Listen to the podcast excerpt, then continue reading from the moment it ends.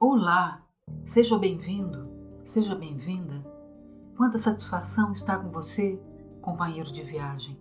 Espero que esta semana tenha sido abençoada com a satisfação de dever cumprido. Se algo não saiu como combinado, saiba que não está sozinho. Juntos, eu, Patrícia Santos, e você, meu companheiro de viagem, neste 40º episódio da jornada semanal de autoconhecimento, na qual vamos tratar o tema, o bipolar e a resiliência. Nunca se falou tanto em resiliência como nos tempos atuais. Ela se tornou um atributo essencial para se conviver na sociedade, seja no ambiente profissional, familiar ou social. Tenhamos em mente que, enquanto seres humanos, estamos interligados, de forma que a superação de obstáculos é essencial para o estabelecimento de um bom convívio social. Mas o que é resiliência?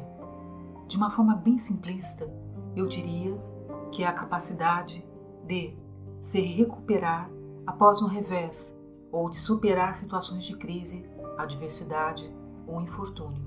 A grande questão a tratar neste episódio é saber: você bipolar é uma pessoa resiliente? Pessoas resilientes são capazes de manter a calma diante das adversidades. Por meio do autocontrole, do próprio otimismo, elas encaram a situação com tranquilidade e enxergam as situações com mais equilíbrio, tais como a dor causada pela morte de um ente querido, ser despedido do trabalho inesperadamente, um desgosto, um período de solidão ou sofrimento.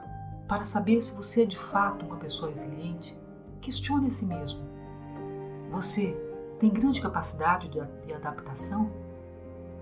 Espera que as coisas terminem bem? Cria emoções positivas em épocas de crise? Aprende continuamente com a experiência da vida? Sabe se defender? Possui uma sólida autoestima?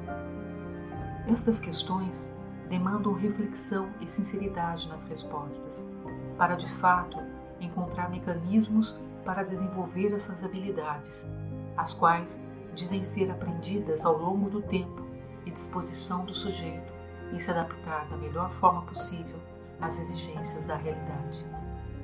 Eis a palavra-chave: realidade. O bipolar não sabe lidar bem com a realidade e seus desafios no seu cotidiano, simplesmente por sua condição que inibe qualquer movimento contra a paralisia causada pela própria bipolaridade, seja nas atividades triviais, como acordar cedo, realizar as atividades de casa em tempo hábil, assim como realizar as atividades intelectuais, devido à falta de concentração, ou assumir responsabilidades a curto ou longo prazo devido à sua instabilidade de humor, principalmente quando se está em crise. É pedir demais a resiliência quando se enfrenta um turbilhão de emoções desgovernados dentro de si mesmo. Como o bipolar pode desenvolver tamanha resistência às frustrações que a vida impõe a todos os mortais? Particularmente, é muito fácil mencionar que ao longo do tempo é possível aprender a conquistá-la. No entanto, tenho as minhas dúvidas diante dos desafios que o bipolar enfrenta em seu cotidiano. Não que eu seja demais pessimista, mas o caos que envolve a vida do bipolar é imensa, e se dispor a ter flexibilidade, aceitação, transformação dos infortúnios da vida requer um esforço imenso que poderá até ser conquistado, mas com ressalvas, pois o surgimento do sentimento de impotência, de não poder ser resiliente, causa uma angústia que pode se tornar insuportável ao constatar a nossa fragilidade diante da vida. Então, o que resta ao bipolar? Ter consciência dessa fragilidade, assumi-la definitivamente, a fim de permitir o espaço necessário para conviver com ela de forma que não se sinta mal, por ter maior dificuldade que a maioria em desenvolver tal atributo tão absurdamente cultuado hoje em dia. Sem, lógico, descartar a possibilidade de que talvez possa ao longo da vida desenvolver a tal da resiliência para viver de uma forma mais plena.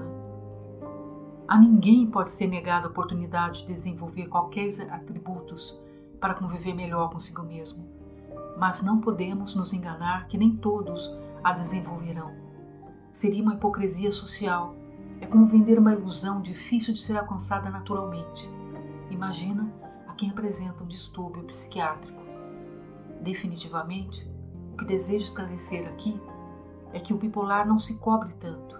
Aceite o que não possa ser modificado com a sua vontade, sem culpas, as quais causam mal-estar, que pode desencadear uma crise. Afinal, aceitar as suas limitações é um ato de amor a si próprio, que nenhum atributo, por melhor que seja, possa se sobrepor ao bem-estar do indivíduo. Bem, chegamos ao fim de nossa jornada de hoje, com a promessa de estarmos juntos novamente, a partir de agora, cada quinzena, às sextas-feiras. O podcast Bipolar Solidário ou Solitário, a escolha é sua. Desejo que saibam, companheiros de viagem, que assim como eu, vocês estão nessa jornada há muito tempo, procurando alternativas para levar uma vida digna, numa sociedade mais justa, livre de preconceito. Para tanto, peço que enviem com muito carinho uma mensagem para o e-mail bipolarsolidario@gmail.com ou facebook.com/bipolarsolidario. Estaremos atentos às suas solicitações, críticas e sugestões. Adoraria conhecê-los. Além disso, não custa colaborar para tornar o nosso podcast um espaço para defender, cooperar, estimular a solidariedade entre nós bipolares. Aqui é Patrícia Santos. Se você gostou desse áudio, compartilhe com familiares e amigos ou com alguém que você acredite poderá fazer a diferença. Às vezes, uma palavra solidária pode ser o acalento de uma alma nos momentos de seus tormentos. Seja você um mensageiro de boas novas. Até a próxima jornada de autoconhecimento.